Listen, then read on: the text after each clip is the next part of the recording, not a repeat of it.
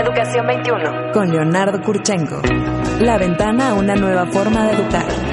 Educación 21. 21. Con Leonardo Kurchenko. Porque la educación es cosa de todos. Educación 21 con Leonardo Kurchenko. Bienvenidos. Señoras y señores, bienvenidos, muy buenos días, gracias por acompañarnos. Esto es Educación 21, esta mesa, este foro abierto al diálogo, a la crítica, al análisis, a la reflexión de lo que pasa en materia educativa en México y en el mundo. Gracias por estar con nosotros hoy, sábado 15 de junio y eh, pues mañana es el Día del Padre, Peri. Sí, el día 16. Día del Padre. Así es, ¿te van a festejar? Pues eso espero. Espero Eh, que eso te hayas portado bien y que te vayan a comprar tu trajecito nuevo, tu Eso, corbatita. mi corbatita. Demonio, Hombre, piensas. Sí. Sí, me da mucho No cabe gusto. duda que eres de otra generación. Ya nadie usa corbatitas demonio. bueno, yo tengo no. uno en la tele que El, va. el de la, el de la película de Op usa su, su corbatita de mono. Pues es que es de tu generación, Ándale, compadre. Exacto. Bueno, Vamos, a ¿qué lo es, serio. ¿qué es el padre en la sociedad mexicana? ¿Qué representa eh, y, y si esta percepción ha cambiado al paso del tiempo? Eh, la figura paterna es la misma en México a lo largo de los últimos años, ha cambiado.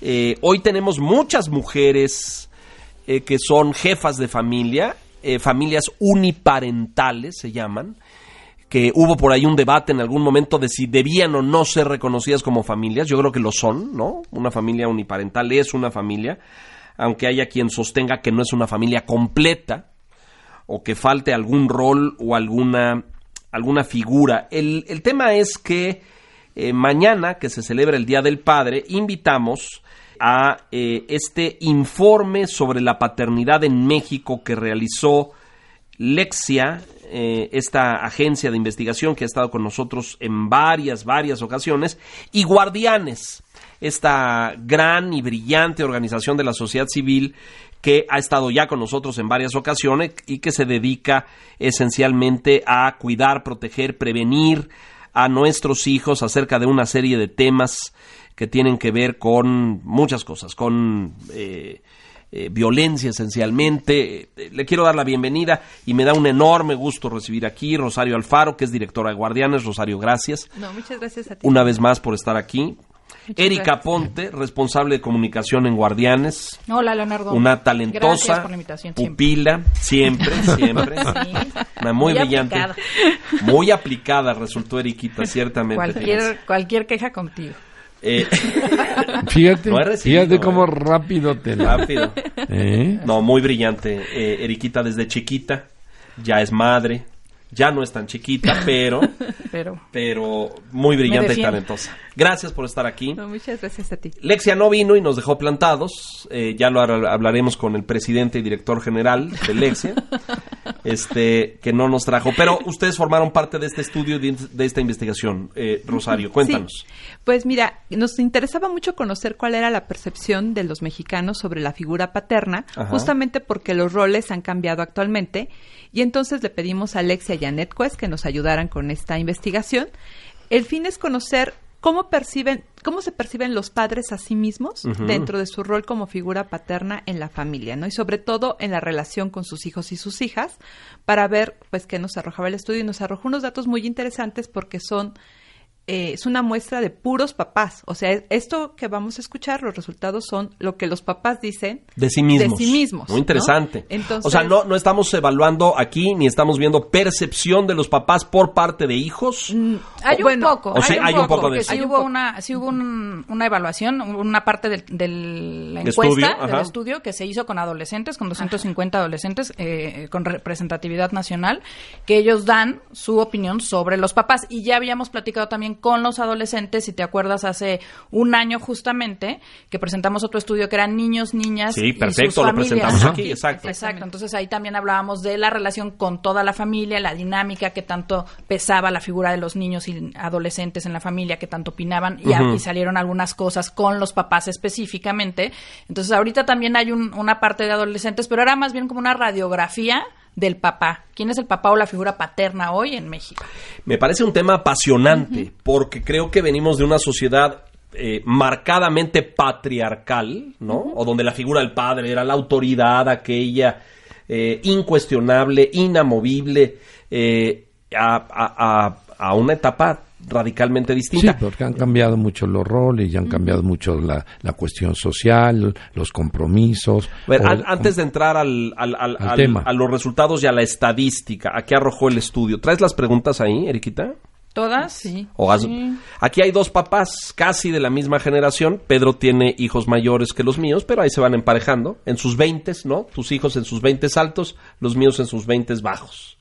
No, porque... No, Santiago ya tiene 30. Ah, y, pero Pablo y Ana 28, son casi iguales. 30, 28 y 26. Y Ana 24. Ay, déjame, Bueno. déjame. Pero sin embargo tenemos muchos sobrinos que también nos permiten ver. Sí, pero me parece Esa interesantísimo ver este tema de cómo... Es decir, este, ¿nos van a hacer la encuesta ahora o no? Sí, claro, claro. Ah, para ver cómo saliste, ¿Quieres- quieres que hagamos Leonardo. Tú, tú no. dile- A ver, yo te- tú, ¿qué tipo de padre eres? ¿Cómo te defines tú? Mira, yo, ¿en qué sentido? ¿De muy patriarcal? No, o- no, no, no, no, así. eh, Pregunta, así como se hace la Rápidamente, investigación. ¿cómo soy? Yo creo que soy un papá Tolerante. muy tolerante, un papá no, muy compañero de mis hijos, Muy cercano, amigo, dirías tú. pero siempre he sido, ¿eh? De- mi, Desde ajá. fue siempre eh, ser am- compañero, amigo, ser la autoridad, desde luego, en ese sentido, sin marcar línea, Ajá. pero sí me gustaba mucho escucharlos y me da mucha risa cuando uno de mis hijos dice, en la escuela le preguntaban, oye, ¿tu papá te, te pegó, te pegaba?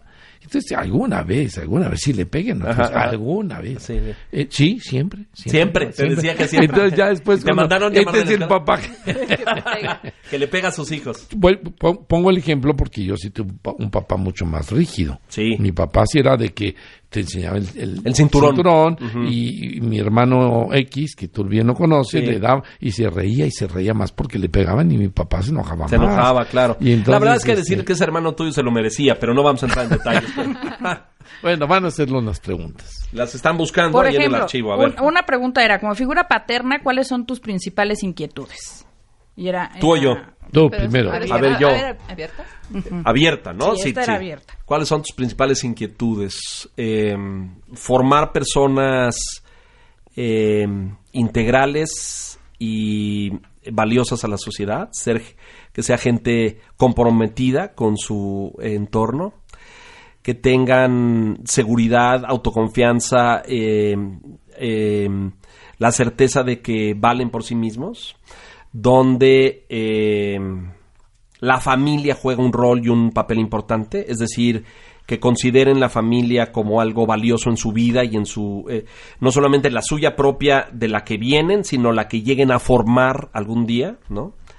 Eh, que sean libres, sanos, independientes, que crean en sí mismos y que piensen que trabajar en y por los demás le da sentido a tu vida. Por ahí iría mi respuesta. Yo mi respuesta sería que formar eh, jóvenes, adolescentes, ¿no?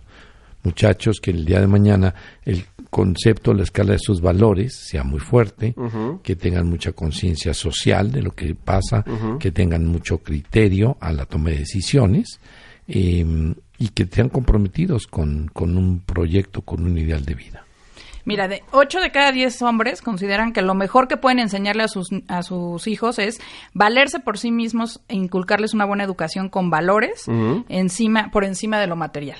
Eso fue como el- la La mayoría, más. ¿no? A ver, antes dile al público la muestra. Son papás de dónde, Ah, bueno, qué ah. segmentos, Es que dijeron qué adolescentes. estados. Ah, es que tenemos los dos papás y adolescentes. Ajá, Ah. entonces, los papás son, fue una muestra de 400, fueron 400 encuestas, se hizo en el centro, norte, occidente y sur de, O sea, del es- país. es nacional, Sí, es nacional, nacional, tiene representatividad nacional. Wow. Tenemos eh, desde AVE, eh, o sea, todas las clases eh, sociales, digámoslo así. Tenemos eh, de 18 a 28 años, 22% de la encuesta, edad de los padres.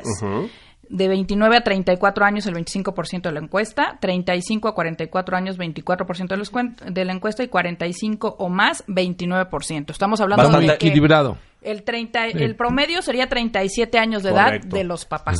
¿Y niveles socioculturales? Eh, tenemos desde A, B, C, C, C, o sea, todas De las... todo, to- hasta ok. D, sí, tenemos hasta D Ok, más muy bien. y D. Y de muchas ciudades de provincia también, es Sí, decir, sí, sí. eh, muy importante. Centro, norte, occidente. Que sí, nos da un panorama muy amplio. sí, ¿no? La verdad es que eso le agradecemos mucho a Alexia y a Janet, pues, porque nosotros no podríamos hacer este tipo de trabajos. No les entonces- agradecemos nada hoy porque no vinieron, entonces. Pero nos hacen este, este tipo de, de trabajos con representatividad nacional, ¿no? Muy Igual importante. en el caso de los adolescentes, Claro. porque si no, no nos atreveríamos a poder dar ok, estos a ver, ahora repite el, el resultado. El resultado fue que 8 de cada 10 considera que darles valores y eh, enseñarles a valerse por sí mismos eh, a través de una buena educación con valores es lo más importante más allá de lo material.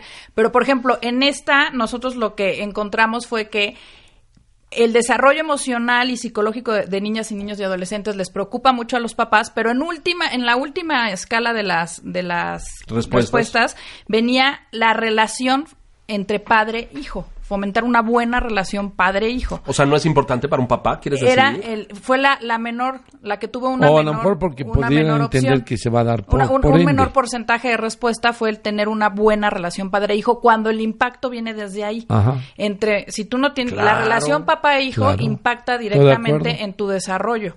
Entonces, nos llamó la atención que aunque están conscientes los papás de que es necesario eh, del impacto o, eh, que tiene en la vida En una hijo, relación, Fíjate. claro. Pero No- fíjate, tú no lo dijiste. Yo por mi formación, pero dudé, no sé si viste que, porque claro, nos educaron mucho que papá, a mí, soy de, Era es la autoridad. autoridad. Sí. Y entonces hablar de que soy amigo de mis hijos, ¿no? Fue Que contrario, tú te trabajé rebelaste, mucho. ajá. Yo trabajé mucho en ello porque sí lo, lo ve- veía como la, la solución a muchas otras cosas, ¿no? Ajá. Pero me costó trabajo, ¿eh? Por la forma por, tan tu, por tu background, exacto, por donde venías. Así. Pero aquí hay un enorme porcentaje. Pero fíjate, pero ¿por qué sale hasta abajo? A ver, explíquenme.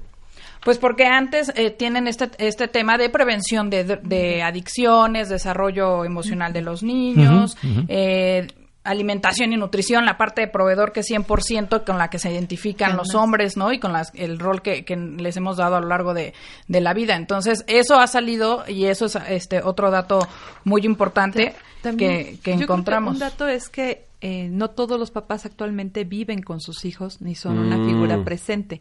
Entonces, eso ha cambiado mucho la Mm. Y figura. tiene que ver mucho la migración, me parece ahí, ¿no? la Papás que se van a trabajar a otro y lado. el divorcio. Ah, claro. Entonces, eso también haz de cuenta hace Sí, porque que... los hijos viven con la mamá generalmente. Exacto. ¿no? Entonces Exacto. eso hace que el papá se convierta en un papá de fin de semana, en donde su tarea entonces cambia totalmente y se vuelve más una tarea recreativa. O Mm. sea, entonces el papá es no es el que pone la ley, no es el que pone el orden, no es el que pone no es la, no es la figura de autoridad, eso es la mamá y el papá es el que divierte, el que da paseos, el que ¿eh? pero es- este es un cambio cultural que es muy muy interesante porque además haz de cuenta eh, eh, las actividades, el, nos salió en el reestudio que el 80% son actividades de convivencia. O sea, actividades más bien recreativas Ajá. y de convivir y no son este y la, la mayoría son recreativas y no En- formativas. entre papá e hijos. Sí, o sea, la mayoría son actividades recreativas, de diversión, no formativas. O sea, de hecho, el papá en muchas familias no está tomando esta figura de formador, de educador, de, o sea, no se trata de que lo vean con miedo y como una figura de autoridad amenazante, pero sí de una autoridad positiva, porque el papá psicológicamente incluso tiene la función de enseñarnos a respetar la autoridad, ¿no?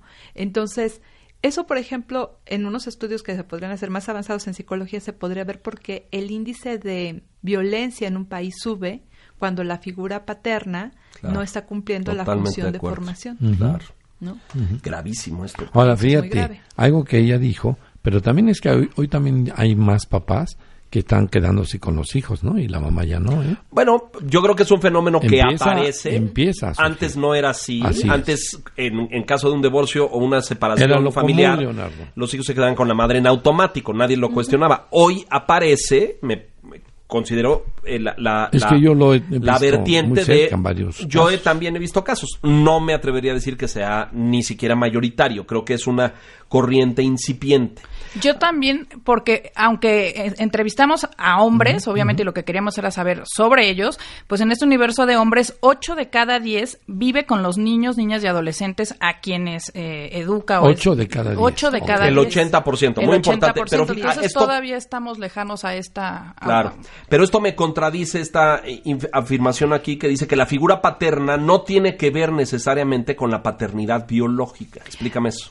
Ah, Ajá. Es Estás que hablando de un documento que de- tienes en la es- mano. del, ajá, del- boletín. del boletín del estudio. Ajá. Sí. Eh, mira, justamente actualmente la figura paterna, en, no en todas las familias, es el papá biológico. De hecho, solamente en el estudio dice que el 87% de los casos se considera el papá biológico como eh, la figura paterna. Ah, bueno, entonces la mayoría. Es la mayoría, pero Claro. en, en otros casos también es Hay el otras abuelo, vertientes, hay sí, ajá, claro. el abuelo, pero, el sí, tío. pero es minoritario. Sí, es sí, decir, sigue el, siendo el- minoritario. el padre 13%. sigue siendo predominantemente... la figura paterna. Ok. Ajá, Ahora, ya- tú puedes ser el papá biológico y no vivir con tu hijo porque está separado, ¿no? De O sea, acuerdo, por, eso, sí. por eso aquí es 8 de cada 10 hombres declara que vive con los niños, niñas y adolescentes, porque incluso tú puedes vivir con los hijos de tu pareja, no con tus propios Claro. hijos, ¿no? Puedes Ah, estar ajá. educando o ser la figura Cierto. paterna de otro Que de también otro pasa, niño. también Sí. pasa. Muchas parejas de divorciados o Sí. casados en segundas nupcias y tu figura paterna no es tu papá biológico, sino el segundo esposo de tu mamá. Y Ajá, por el por el exacto. tiempo de convivencia, aunque seas el padre biológico muchas veces y vivas en casa, el tiempo de convivencia real se da más en el fin de semana. Haciendo una, un promedio, eh, era medio día entre semana lo que podías convivir con los niños o menos de medio día y el fin de semana sí se convive el día completo, ¿no? Correcto. Pero regresamos a este tema de Pe- la... Pero creo que una- un dato que sería muy interesante es la comparación entre lo que dijeron los adolescentes y los A papás. ver, a Porque ver. mira, los papás dicen que ellos son la figura paterna en el 87% de los casos. ¿Y los adolescentes? El 79%. O sea, sigue Mm, siendo hay un una cinco mayoría. de diferencia. Exacto. Los papás biológicos. No, un... un 79, 84. 87. Ah. 87, Casi un 79. Och- ajá. Entonces, eh, o sea, si hay un porcentaje de diferencia y además estamos preguntando por quién es tu figura paterna, o sea, quién ves como papá.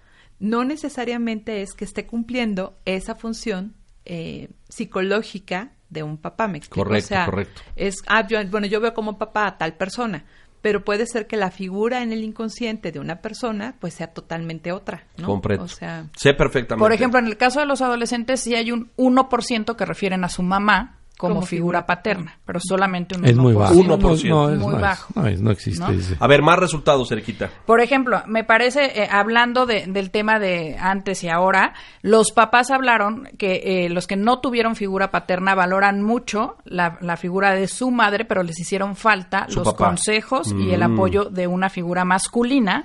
Y los adolescentes hoy no creen que la figura paterna sea importante, pero eh, prefieren, eh, porque dicen que no son amorosos, prefieren a su mamá, aunque sí, en algunos casos se refirió un poco el, eh, de generar inseguridad el no tener una figura masculina presente en sus familias, mm. ¿no? Que les genera un poco de inseguridad. Bueno, yo he- he- hemos hablado mucho con psicólogos al respecto y de por qué pues una figura paterna juega un rol fundamental en la formación de los hijos, ¿no? Es decir, Sí. no es. Ahora, sí creo que por la, la constitución de nuestra sociedad y la importancia de la madre, sobre todo de la madre uniparental o la madre que dirige la familia, la madre abarca y llena todos los espacios. Y el papá porque se tiene que defender, porque si no también le pasa por encima. La mamá, la mamá es la mamá. Bueno, en algún momento les preguntamos qué eh, obstáculos encontraban para, para su Ejercicio como paternidad. como ver, paternidad. ¿y qué dicen? Y si hay un porcentaje en el que nos hablan de la mamá, no me permiten participar más y la mamá es el 11% en la, la figura materna y un 7% dice no me permiten participar Es más. importante eso, ¿eh? Eso también era importante. También queríamos escucharlo porque es cierto, de repente podemos nosotras ser la barrera, ¿no? Entonces, Bueno, en o el la mamá caso que quiere divorcio. ocuparlo todo. Sí, Pero- la mamá que quiere ocuparlo todo, la mamá en el divorcio cuando ya se presenta. La mamá que quiere ser la educadora, Sí. pero también la autoridad, pero también la consejera, pero también la amiga. Pero, Pero eso- fíjate, eso yo no a es lo mejor sano. digo una cosa. No, claro que no es sano, no va a ser sano. la omnipotencia en psicología. Pero déjame decir, na- yo, yo voy a ¿Eres de algunos casos Ahí está, de, ahí está la cosa. de experiencia personal que, que tiene. Yo he visto que eso también ha ido cambiando. ¿En qué sentido en dices? que a veces pa- hoy pa- ahora todo el mundo dice todo el mundo tiene una madre, ¿no? Yo comparto ese. Pero he visto que hay muchos jóvenes adolescentes con los que comparto no no no quieren tanto a la mamá, quieren más ya hoy al papá. Digo, es algo que estado Pero son adolescentes. Es Por esa, eso. eh, bueno, pero Estamos es esa hablando de un estudio de adolescentes, sí, que- ¿no? Bueno, de papás. De papás. pero- Bueno, pero ¿O hablando cuál de es el eso, tema? Es que me- yo No, quiero... también por- es que se, en- Sí. se encuestaron los dos. Más de la mitad de los adolescentes considera que la relación con sus padres es buena, pero destaca que los hombres califican más la relación con la mamá como buena, los hombres adolescentes. Los hombres. ¿Y tienen que más fricciones con su papá? ¿O más conflicto? No, pero ¿Qué, por qué ejemplo, el, el dato que se me hace muy interesante es el de eh, cuántos adolescentes confían en su mamá como una primer persona para cuántos cuando con el papá? problema Y a ver, cuántos dinos. Haz de cuenta, mira, los 37% confían en la madre en primer lugar. Acudiría a Acudirían mamá. primero a su mamá. 37%. Sí. en caso de agobio, Ajá. alguna situación. Ahora, 15% con ambos padres. 15%. Y ahora te va el dato que es importante, 4% con el papá. Híjole. Ya me voy a ir a corte comercial nada más porque me acaba de golpear profundamente el corazón. Pero te voy a decir una cosa. Eh, Ese porcentaje es alto, Leonardo. ¿A qué voy? 4%. Déjame decirte por qué. No, pero- Bueno, escucha, escucha, ¿a qué voy? Todavía no, pero se está gestando un fenómeno que antiguamente hubiera sido al 100% para la mamá. Es lo que quiero poner sobre la mesa. ¿Tú crees? Bueno, es lo que yo puedo ver, no quiero hablar casos Pero- concretos, pero, pero- yo sí tengo casos cercanos que a mí me ha impresionado que a su mamá ya no quieren saber de ella. Sí, porque a lo mejor... Porque hoy, hoy, espérame. Porque perdón, fue una pesadilla, porque se les quería eso. meter en el- ¿Tú sabes cuántos muchachos están súper dolidos porque la mamá los dejó? Que antes no pasaba eso. Antes, ¿se acuerdan ese eslogan de que los hijos con la mamá? Sí, bueno, Hoy era... ha cambiado. No, todavía no. Todavía no. Quiero... A, a que nos tenemos que ir a corte. No tenemos dice. que ir a corte. Este, no, yo sí quiero decir, ese 4% es paupérrimo. Bueno, sí, además te voy, a decir- te voy a decir por bajísimo. qué es más grave, porque 30% preferiría hablarlo con cualquier otra persona que no sean papá, mamá ni ambos padres, y el 14% dijo que con nadie, que las cosas graves se las guardaban para sí mismos. Ese es muy alto y eso también eh, Es explicaría foco rojo de muchos problemas. los suicidios en adolescentes, La depresión, la las- el adicciones, las claro. adicciones, o sea, explica muchas cosas. Bueno, déjenos hacer una pausa después de este golpe descomunal. Ahorita que regresemos le voy a decir lo que pienso al respecto. Volvemos. Transformemos juntos a la educación. Participa con nosotros. Escríbenos en Twitter. Arroba educación-21. Recuerda que el 21 es con números romanos. Educación 21. Con Leonardo Kurchenko.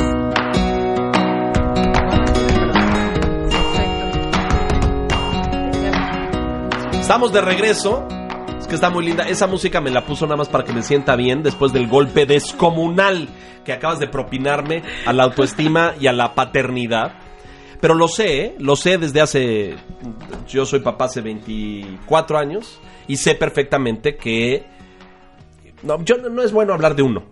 Me parece horrible hablar de uno, pero yo sí me he esforzado por ser un papá así. ¿no? Así. eso, venga, venga. Pero sé que soy secundario. La mamá es la mamá.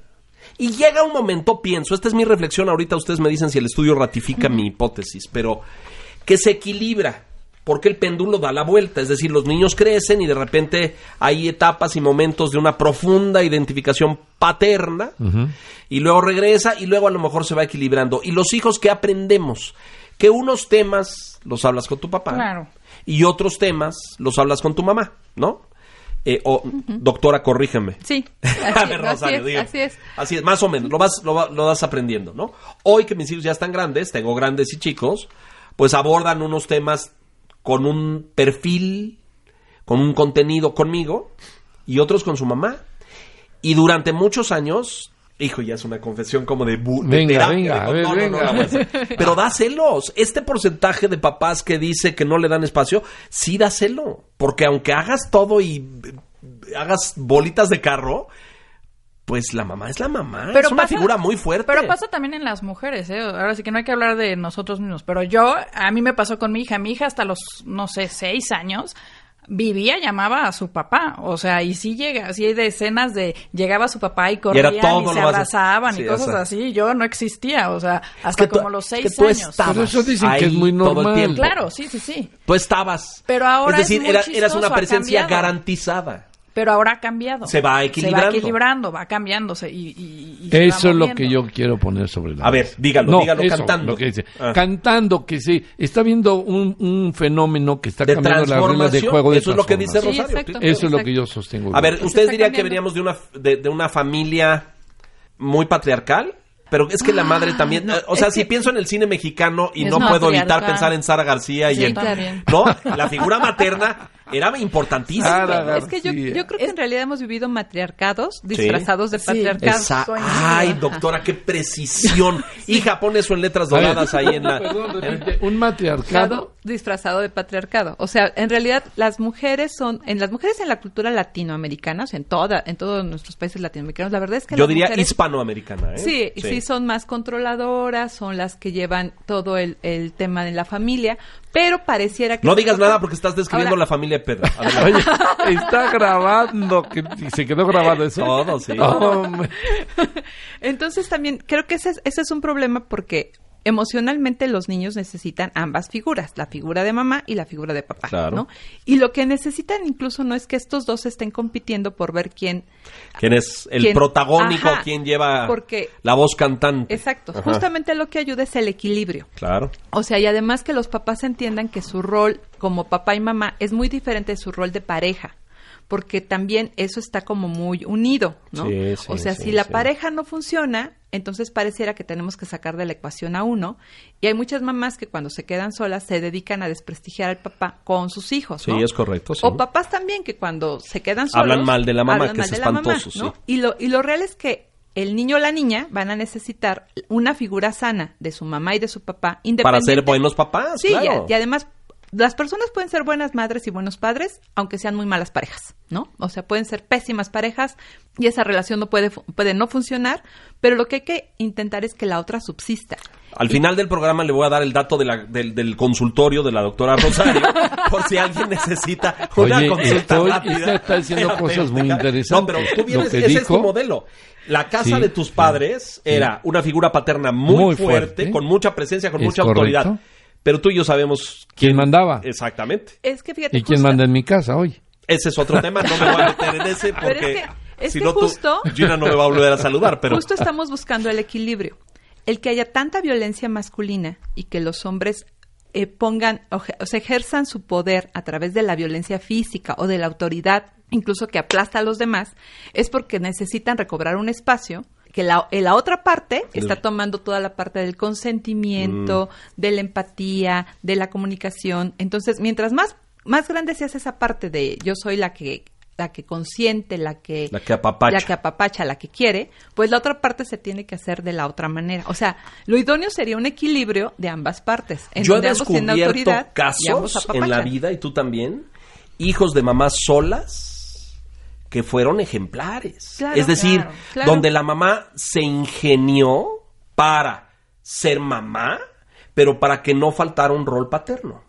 Hijos que fueron impecables académica, profesional, eh, familiarmente, buenos padres, buenos hermanos.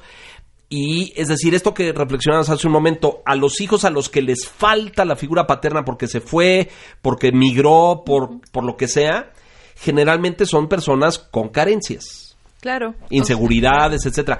Pero dime esos milagros de hijos de madres solas si salen impecables, a ver. Es que lo importante es la figura paterna. O sea, la figura puede ser otra persona que toma ese rol, Rol, dentro sí. de la familia, ¿no? Entonces puede ser que haya una madre soltera que tiene otra figura, no ella misma. O sí, sea, hermano, tío, alguna sí, cosa así. Abuelo, el abuelo, Yo quiero lo que- consideran Mucho. mucho los jóvenes. Los jóvenes. Exacto. Yo Los quiero aclarar que no ella misma, o sea, eh, es, es, yo sé que se oye muy romántico y... y- Que ella y- misma puede desempeñar los dos roles. Ajá. Sí. Eh, porque- Es que también tenemos este arquetipo de la madre heroína, ¿no es cierto? La madre mexicana que no es todo. Trabaja, sale adelante por la familia, impulsa a los hijos, mantiene la casa. Es un Corrige, arquetipo muy mexicano exhorta, ese, ¿no? ajá. Este, y latino. A ver, más resultados para que no se nos acabe el tiempo. Eh, bueno, uno muy importante sería la violencia. Encontramos eh, que 44% de los hombres nos dijeron que los castigos físicos, la violencia, sí son, eh, sí se pueden usar, sí se deben usar, sí son formas para corregir a los... eh, Dicen los papás. Los Sí. papás. Ajá. Y 8 de cada 10 de este 44% dice que son eh, eficaces, que los usan porque son eficaces. Entonces, Por bueno, tu hijo que decía que le pegabas en la escuela, Te Mari. digo, te digo. Yo sí di, yo sí di nalgadas, ¿eh? No, Lo- yo lo sí alguna vez, pero no era... Sí, aquí hablamos de nalgada, coscorrón, manazo, Pero eso también es cachetada, violencia. todo lo. No, sí lo es, Sí, no bueno, claro. engañar, por eso claro derechos es. humanos que no nos oiga ahorita, Entonces, que no viene por nosotros la a la cabina, noticia pues. es que un 56% dice que no se debe de usar y un 44% dice todavía. todavía, Eso ¿no? es lo que está interesante. Ahí están divididos, pero sí la utilizan, ¿no? Bueno, pero fíjate, si esto lo hubiéramos hecho hace 20 años, No sale los porcentajes hubieran sido invertidos. Es decir, sí hay un cambio y un avance social en términos de decir, oiga, la violencia no es, violencia. no es sana, no ayuda, no, No. eh, no forma, no educa, no na- Oiga, reprime, pues sí, o controla, pues tal vez, pero tiene otras consecuencias. Claro, y no va a generar un comportamiento positivo. No, ni educativo, Ni me parece, ¿no? Al contrario, va a enseñar que la forma que tenemos de resolver conflictos es, Es a través esa, de la sí, violencia. sí, o sea, los altos índices de bullying y cosas así. ¿Tú que diste nalgadas, Peri? pues, Poquito, Alguna- ¿no? Te digo que poco, poco. Oye, te voy a hacer una pregunta. Los maestros constantemente se encuentran ante estas situaciones de no saben cómo manejar este tema de que falta la mamá, falta el papá. Este, ¿qué, ¿Qué sugerencias les podría dar? Porque muchos maestros me hacen esa pregunta. Dicen, ¿cómo debo comportarme ahora? Los papás están ausentes, ¿no? Que vayan a guardianes. mamá, o- además O de ir a guardianes, Bueno, que un maestro puede ser también una figura que puede ser como de inspiración para niños y niñas Claro. para poder formarse de una manera. O sea, todos necesitamos, bueno, el papel del papá y la mamá, la verdad es que en la, en la psique de una persona es muy grande. Y la verdad es que necesitamos muchos padres y madres a lo largo de nuestra vida, no uno. O sea, de hecho, justamente como contrario a la mamá que quiere ser todo y la omnipotencia, la omnipotencia daña horrible, ¿no? El compartir ese trabajo con, con otras muchas personas, o sea, el decir, eh, también estas personas son parte de la- las personas con las que debes de conectarte y amar. O sea, que, por ejemplo, justo el papel más importante del papá es ayudar a que el vínculo entre madre e hijo, esta palabra no sé si se puede entender así, nada más diciendo una cosa pequeña, pero eh, una separación amorosa Sana, en donde, ajá, en donde entran entiende. otras personas, Se entiende ¿no? perfectamente. en claro. donde entra un tercero es más, que es yo el papá. diría más, el crecimiento sano de un niño, de un joven, es porque gradualmente y sanamente, con amor, con armonía, se va separando de su mamá. Claro, y se va separando de un otras niño personas. que no se separa de su Exacto. mamá construye una relación de codependencia que a la larga va a ser terriblemente más dañina Claro. que haberse separado. Claro. La mamá que con inteligencia, con mesura, porque el amor es fuerte, ¿no? Y el amor es libertad. Y- pero no todo el mundo lo entiende. O sea, estamos de acuerdo en Es- eso. sí. A veces el amor se entiende como posesión. Claro. ¿no?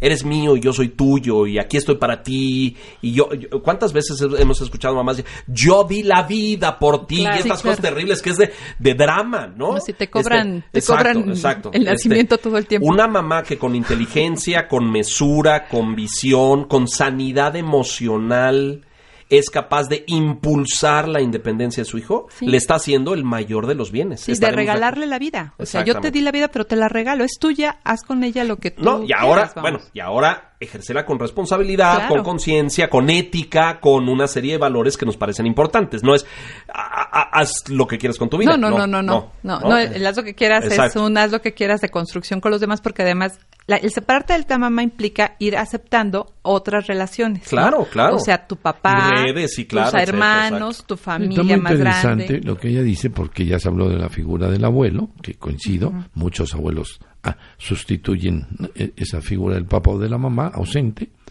Y este y entiendo que así te- puede ser el caso de muchos maestros que finalmente Juegan ese rol, juegan sí. un rol. Entonces, Co- además de ser una actividad, es un rol que se juega Claro. desde varias perspectivas. Por eso todavía yo creo que es más importante que los maestros no tengan actitudes de violencia con los niños y las niñas, porque a veces también los maestros eh, que no han resuelto sus propios problemas emocionales, pues entonces a la Claro. hora de controlar un grupo no lo pueden controlar y también creen que la violencia controla. A ver, dime cómo es el perfil del padre mexicano en el 2019. ¿Hay? ¿Las conclusiones nos permiten arribar a al- alguna Pues más bien al- algún perfil o algo? Tenemos este 87% es padre biológico y el resto está dividido en la pareja de la madre, tíos, Correcto. hermanos mayores. Que juegan al- ese rol, digamos. Algún amigo de la familia Correcto. que juega el rol de figura paterna.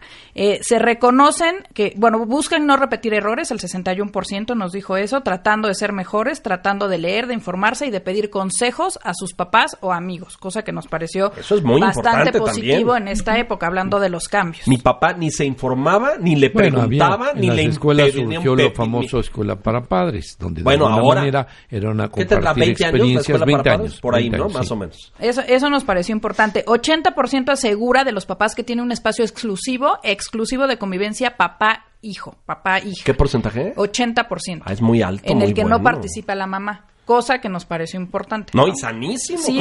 inclusive hay instituciones educativas que han formado esto, han fomentado esto. Hijo, Entonces- estoy anotando todos mis pendientes, caray. Sí me faltan algunas cosas. Pero aún así, por ejemplo, los papás saben, están conscientes de que sus hijos los consideran más estrictos y autoritarios y menos empáticos de lo que ellos quisieran. Saben que tienen que ser empáticos, ellos nos, nos dicen que lo practican, pero saben que sus hijos no lo ven así. Entonces, algo están haciendo para que sus hijos los vean como más autoritarios, ¿no?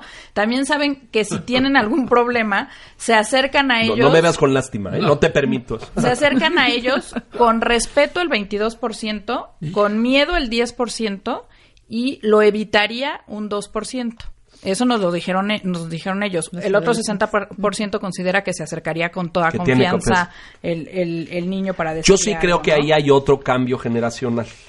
Es decir, si yo pienso en mi papá o en el papá de Pedro, que eran figuras del pasado, del siglo XX, eh, muy Duras. eh, duras, Fuertes. autoritarias, firmes, etcétera, eh, yo creo que los porcentajes estarían invertidos. Y ese 60 o 60 y tantos por ciento diría que no se sentiría en la confianza de acercarse. ¿no? Claro. Hoy Claro. se lo cual habla del fortalecimiento del rol paterno, me parece. No sé si es una Sí, de las claro, consecuencias claro. de las conclusiones. Sí, eso, eso la verdad es que está muy interesante. Consideran que para mejorar su desempeño, 47% cree que debe convivir más con niños, niñas y adolescentes, 24% considera que debe cambiar su carácter, algunas actitudes y la paciencia. ¿Qué porcentaje? 47. 24. Ah, 24. 24%. Ah, ok, ok.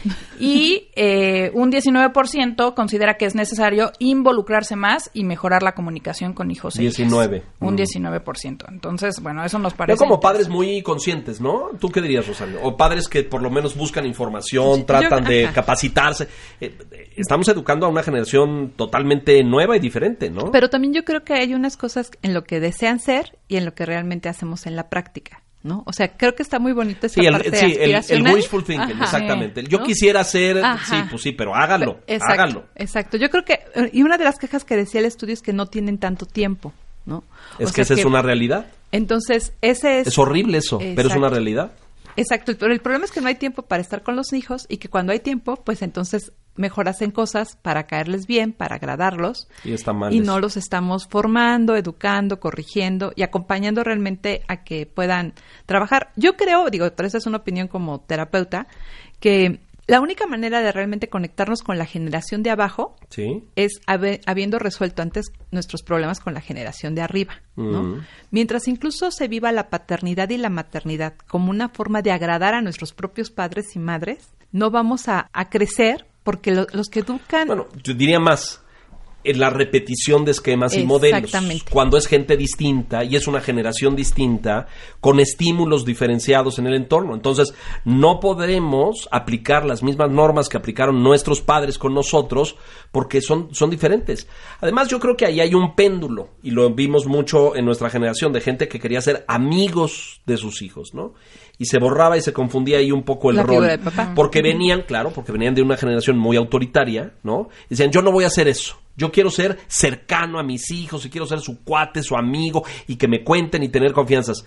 Pero entonces, ¿quién corregía? Es que yo creo que lo que hay que recordar es que siempre la salud es el equilibrio. O sea, no estamos diciendo que no convivan con ellos, que convivan, ¿no? Que se diviertan con sus hijos. Está increíble que Pero eso no, papá no re- significa renunciar al otro. Exactamente. Ajá. A ser la autoridad, a formar, a corregir, A indicar. Ajá. A, Ahora. a hacer otras cosas. Convivencia también es a las, el ayudar en casa, labores domésticas, Claro, otras claro, actividades, claro. porque encontrábamos que el cincuenta y tantos por ciento, perdón, hablaba un 59 por ciento se ocupa más de temas con pro- de proveer económicamente y escolares en el sentido Ese de es- los llevo y los traigo de la escuela, voy a juntas, y el otro 44 por ciento sol- solo un 44% participa en actividades como hacerles de comer, bañarlos, cambiar pañales, ayudarles a ordenar su cuarto. ¿Qué porcentaje hace eso? 44% solamente. Yo estoy en esos. Yo sí hice todo eso. Esa- pero esa actividad Bañé, cambié pañales, hice todo. ese involucrarse en esa parte también fortalece la relación de confianza y entonces fortalece el vínculo con el papá y fortalece que tu relación sea más Pero- profunda y no se quede en el entretenimiento. Lástima que no siempre. está aquí Alin, que nos plantó por enésima vez, pero si hiciéramos un insight de esto, este, un insight es muy importante.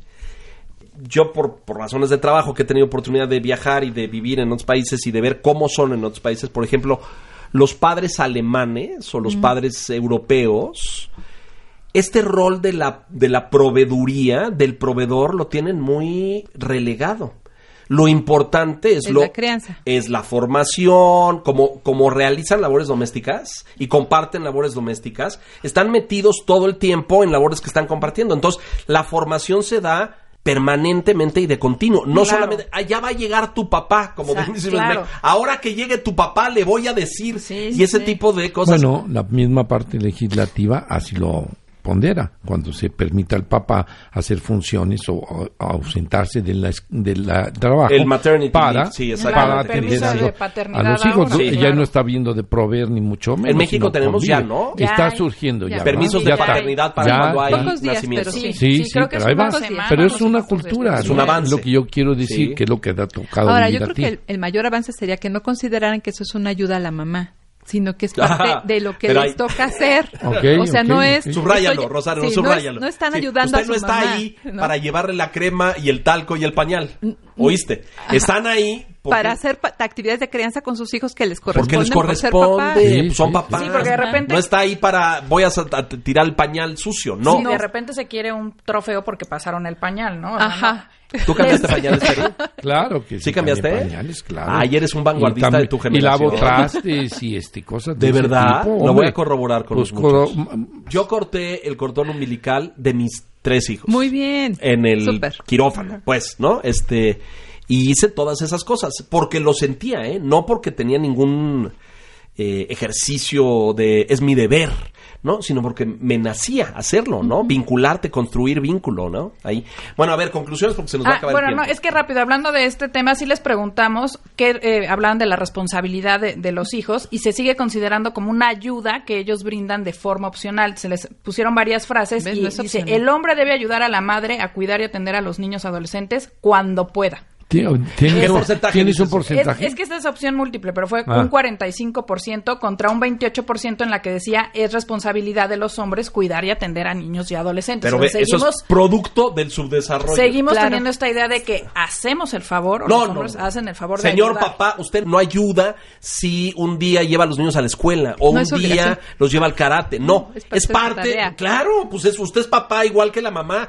No es, ah, pues a ti te toca eso y a mí me toca ir a trabajar y traer el dinero. No, pues es compartido, ¿no? Claro. Pero sí es producto del subdesarrollo. Pensar, pues, ¿qué es eso? Es contradictorio porque cada vez son más las mujeres que hacen también la labor Claro. de ir a trabajar, ¿eh? Ahí Entonces, ustedes no lo saben, pero en la ah, extinta Unión Soviética, con, con muchas cosas y muchos problemas, pero las madres trabajaban al igual que los padres. Y eran obreras y empleadas y trabajadoras igual que el papá. Pero luego algo pasaba en el ámbito del hogar donde, aunque somos parejos en el ámbito laboral, en el hogar, pues el señor se sentaba y veía televisión y la señora hacía las labores domésticas y se encargaba de los hijos, ¿no? Producto del subdesarrollo. Es decir, pues si somos iguales, somos iguales en todo. Claro, ¿no? Bueno, nos va a quedar un minuto, ya nos vamos. A ver qué conclusiones sacas de esto A mí me da del mucho papá del gusto siglo oír esto, estos cambios que se están dando en la sociedad. Creo que hay que entender un poquito los antecedentes, como dice Rosario. El tema es, pues, hablando de las generaciones, tratar de conciliar y entender lo que pasaba en la otra generación.